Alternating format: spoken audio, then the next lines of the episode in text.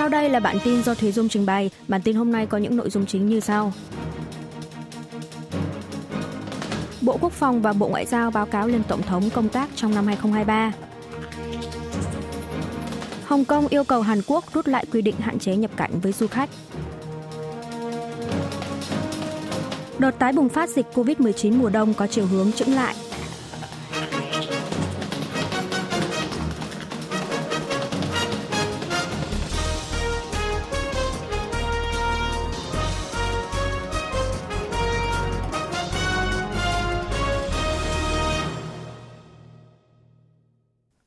Phòng và Bộ Ngoại giao báo cáo lên Tổng thống công tác trong năm 2023. Tổng thống Hàn Quốc Yoon suk yeol sáng ngày 11 tháng 1 đã nghe Bộ Ngoại giao và Bộ Quốc phòng báo cáo công tác chỉ đạo điều hành trong năm 2023, kiểm tra về các chính sách ngoại giao, an ninh trong năm cầm quyền thứ hai.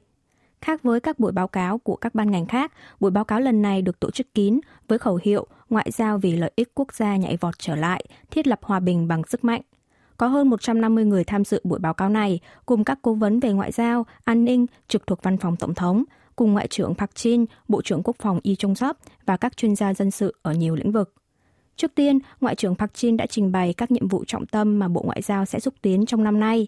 Bộ Ngoại giao sẽ chính thức xúc tiến chiến lược Ấn Độ-Thái Bình Dương mà chính phủ công bố vào cuối năm ngoái, tăng cường hơn nữa phối hợp với cộng đồng quốc tế nhằm phi hạt nhân hóa Bắc Triều Tiên một cách toàn diện. Ngoài ra, Bộ Ngoại giao cũng xúc tiến chiến lược ngoại giao nhằm đột phá cuộc khủng hoảng trồng chất như hiện nay – Chiến lược ngoại giao đặt trọng tâm vào lợi ích quốc gia như phương án mở rộng xúc tiến ra nước ngoài ở các lĩnh vực xây dựng, nhà máy điện nguyên tử, công nghiệp quốc phòng.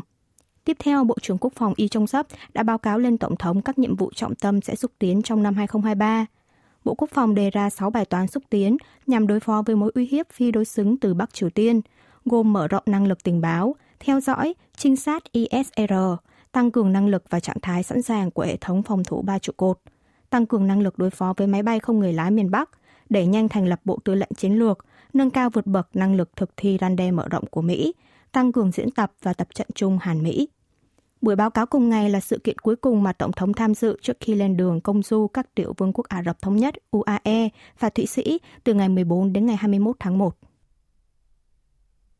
Tổng thống Yoon suk yeol cho biết Seoul và Washington đều bị đe dọa bởi hạt nhân Bình Nhưỡng.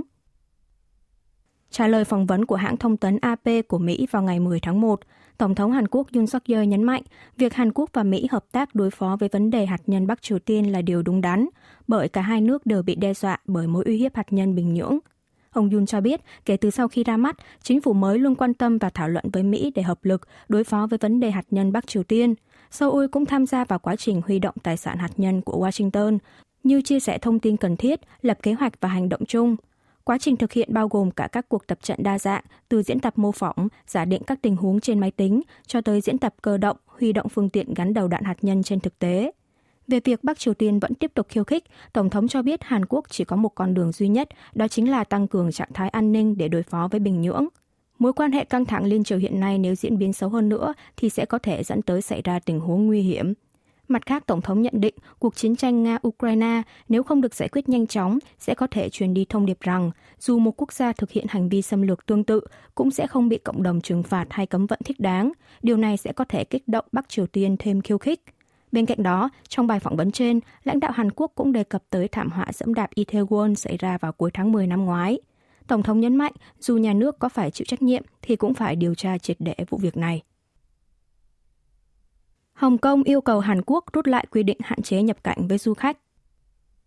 Chính quyền Hồng Kông tối ngày 10 tháng 1 đưa ra phát biểu bày tỏ sự e ngại và bất mãn về việc Hàn Quốc bắt buộc hành khách xuất phát từ Hồng Kông đến nước này phải nhập cảnh tại sân bay quốc tế Incheon, chứ không cho phép nhập cảnh vào bằng các cửa khẩu khác. Chính quyền Hồng Kông đã gửi thư thông qua Tổng lãnh sự Hàn Quốc tại Hồng Kông, dứt khoát yêu cầu chính phủ Hàn Quốc rút lại quy định này. Seoul đã bắt đầu áp dụng quy định chỉ cho hành khách khởi hành từ Hồng Kông và Macau nhập cảnh vào Trung Quốc qua sân bay quốc tế Incheon từ ngày 10 tháng 1. Quy định này là đòn chí mạng đối với các tuyến đường bay thẳng Hồng Kông Busan, Hồng Kông đảo Jeju của hãng hàng không HK Express vào dịp Tết Nguyên đán. Ngoài ra, các hành khách dự định sử dụng chuyến bay nội địa quá cảnh đặc biệt của hãng Korean Air từ sân bay quốc tế Incheon đến Busan cũng phải tìm phương tiện giao thông khác. Được biết, có 39 chuyến bay của hãng HK Express và hàng chục hành khách của hãng Korean Air bị ảnh hưởng từ quy định này. Một quan chức công ty du lịch chọn gói toàn cầu của Hồng Kông cho biết hai gói tour du lịch mùa Tết với quy mô 40 đến 50 người bị hủy do hiện rất khó để tìm vé máy bay tuyến Hồng Kông Incheon và tốn nhiều chi phí để đổi vé. Đây là quy định mới sau khi Seoul siết chặt kiểm dịch bằng cách bắt buộc hành khách từ Trung Quốc, Hồng Kông, Macau xét nghiệm theo hình thức khuếch đại gen PCR trong vòng 48 tiếng trước khi khởi hành hoặc xét nghiệm kháng nguyên nhanh loại dùng cho chuyên gia trong vòng 24 tiếng. Về việc chính phủ Trung Quốc có động thái trả đũa như ngừng cấp thị thực ngắn hạn cho người Hàn Quốc để phản đối các quy định nhập cảnh mới của Seoul đối với người dân nước này, chính phủ Hàn Quốc nhấn mạnh đang áp đặt những biện pháp phòng dịch dựa vào căn cứ mang tính khoa học. Đợt tái bùng phát dịch COVID-19 mùa đông có chiều hướng chững lại. Ủy ban đối sách phòng dịch trung ương thuộc Cơ quan Quản lý Dịch bệnh Hàn Quốc KDCA công bố, tính đến 0 giờ ngày 11 tháng 1, Hàn Quốc ghi nhận 54.343 ca mắc COVID-19 mới, giảm hơn 24.000 ca so với một tuần trước. Đây là số ca mắc mới thấp nhất trong vòng 11 tuần, xét riêng các ngày thứ tư, kể từ cuối tháng 10 năm ngoái. Hệ số lây nhiễm thể hiện một ca mắc COVID-19 có thể lây cho bao nhiêu người, đạt 0,9, thấp hơn 1 sau 12 tuần. Cơ quan phòng dịch nhận định đợt tái bùng phát mùa đông lần này đang chuyển sang xu hướng giảm. Tuy nhiên, xét tới quy mô ca nặng, cơ quan phòng dịch vẫn duy trì đánh giá mức độ nguy hiểm của dịch COVID-19 trong tuần này ở mức trung bình, tương tự trước đó. Trong tuần rồi, số ca nặng đạt bình quân 597 ca trên một ngày, tăng 2,9% so với một tuần trước đó. Chính phủ sẽ bắt tay vào điều chỉnh nghĩa vụ đeo khẩu trang trong không gian kín, bắt đầu từ cuộc họp của Ủy ban Tư vấn đối phó với nguy cơ bệnh truyền nhiễm quốc gia vào tuần sau. Bộ trưởng Y tế và Phúc lợi Chu Kyu Hong cho biết sẽ xúc tiến thảo luận tổng hợp về việc điều chỉnh nghĩa vụ đeo khẩu trang trong không gian kín, cân nhắc tới các chỉ số liên quan như số ca mắc mới, tỷ lệ tiêm chủng cũng như tình hình dịch COVID-19 tại nước ngoài. Mặt khác, trong số những người nhập cảnh từ Trung Quốc theo diện visa cư trú ngắn hạn vào sân bay Incheon ngày 10 tháng 1, có thêm 47 người dương tính với COVID-19, tỷ lệ mắc là 14,7%. Lao động có việc làm trong năm 2022 đạt mức tăng cao nhất trong vòng 22 năm. Cục Thống kê Quốc gia Hàn Quốc ngày 12 tháng 12 năm ngoái đã công bố báo cáo xu hướng tuyển dụng lao động của tháng 12 và cả năm 2022. Theo đó, số lao động có việc làm trong năm ngoái là 28 triệu 089.000 người, tăng 816.000 người so với một năm trước, mức tăng cao nhất trong vòng 22 năm kể từ năm 2000. Xét theo năm, số lao động có việc làm trong năm 2020 khi mới bùng dịch COVID-19 đã giảm 218.000 người, nhưng đã tăng 360.000 người trong năm 2021 và ghi nhận ở mức tăng 800.000 người vào năm ngoái. Tỷ lệ tuyển dụng, tức số người có việc làm trên tổng dân số 15 tuổi trở lên, đạt 62,1% trong năm 2022, tăng 1,6% so với một năm trước đó. So với mức chuẩn của Tổ chức Hợp tác và Phát triển Kinh tế OECD, tỷ lệ tuyển dụng trong dân số có độ tuổi lao động từ 15 tới 64 tuổi của Hàn Quốc đạt 68,5%, tăng 2% so với năm 2021. Xét theo độ tuổi, lao động có việc làm trong năm 2022 đã tăng lên ở tất cả các nhóm tuổi. Người lao động ngoài 60 tuổi tăng thêm 452.000 người, chiếm hơn một nửa trong số lao động mới xin việc làm. Tiếp đó, lao động ở độ tuổi 50 tăng thêm 196.000 người, độ tuổi 20 tăng 112.000 người. Số lao động có việc làm ở tầng lớp thanh niên từ 15 đến 29 tuổi tăng 119.000 người so với một năm trước. Xét theo ngành nghề, lao động ngành y tế về dịch vụ phúc lợi xã hội tăng nhiều nhất với 180.000 người. Ngành chế tạo tăng 135.000 người, ngành nhà hàng khách sạn tăng 84.000 người, ngành thông tin viễn thông tăng 80.000 người. Ngược lại, ngành bán buôn bán lẻ, tài chính bảo hiểm giảm lần lượt 41.000 người và 26.000 người.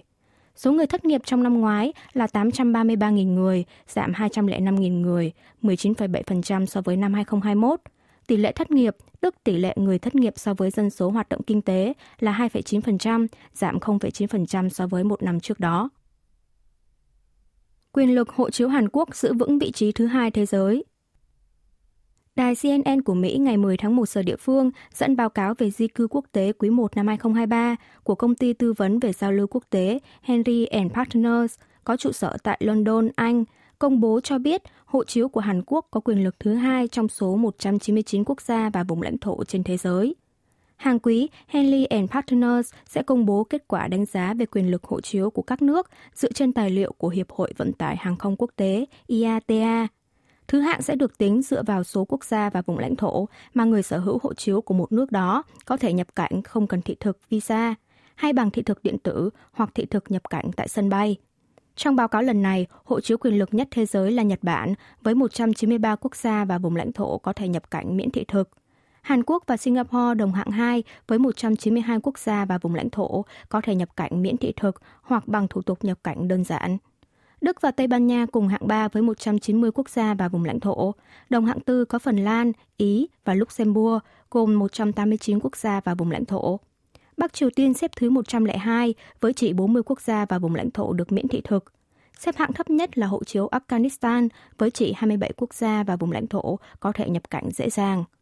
Quý 1 năm 2022, Nhật Bản và Singapore đồng hạng 1 với 192 quốc gia và vùng lãnh thổ, còn Hàn Quốc và Đức đồng hạng 2 với 190 quốc gia và vùng lãnh thổ. Hộ chiếu Hàn Quốc từng đứng thứ 13 trong năm 2013 nhưng đã duy trì vị trí thứ hai và thứ ba kể từ năm 2018.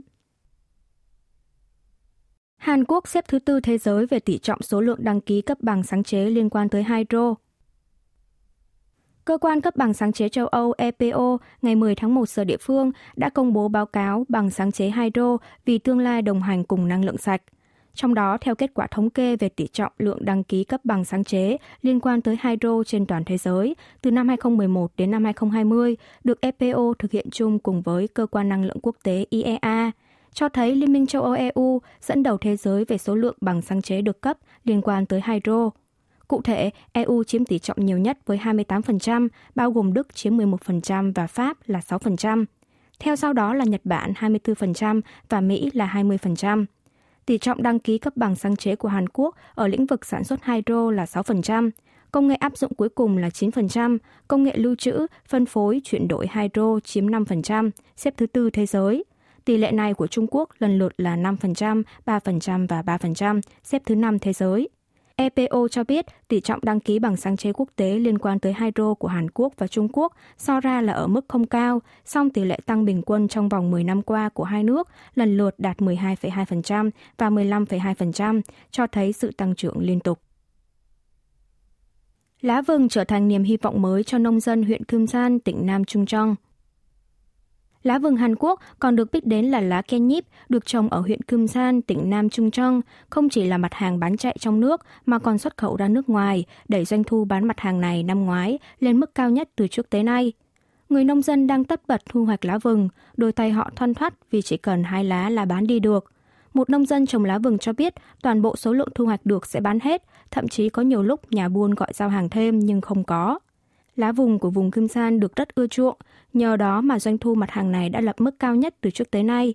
Kể từ sau khi Kim San được chỉ định là khu vực đặc biệt trồng lá vừng, thì doanh thu loại rau này đã 7 năm liên tiếp phá kỷ lục, tăng lên tới mức 69,3 tỷ won, 55,3 triệu đô la Mỹ trong năm ngoái, chiếm 32% thị phần trên cả nước. Điều này có nghĩa là cứ 3 lá vừng được bán ra trên thị trường thì có một lá vừng được thu hoạch từ huyện Kim San.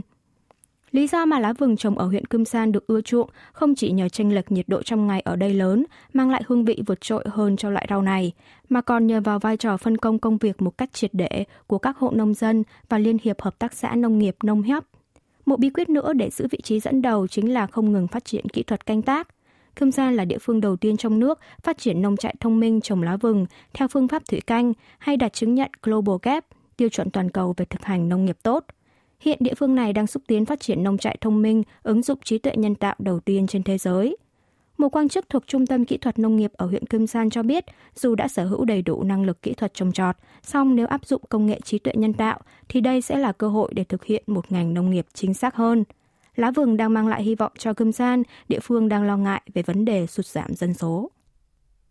Quý vị và các bạn vừa nghe xong bản tin của Đài Phát thanh Quốc tế Hàn Quốc KBS World Radio.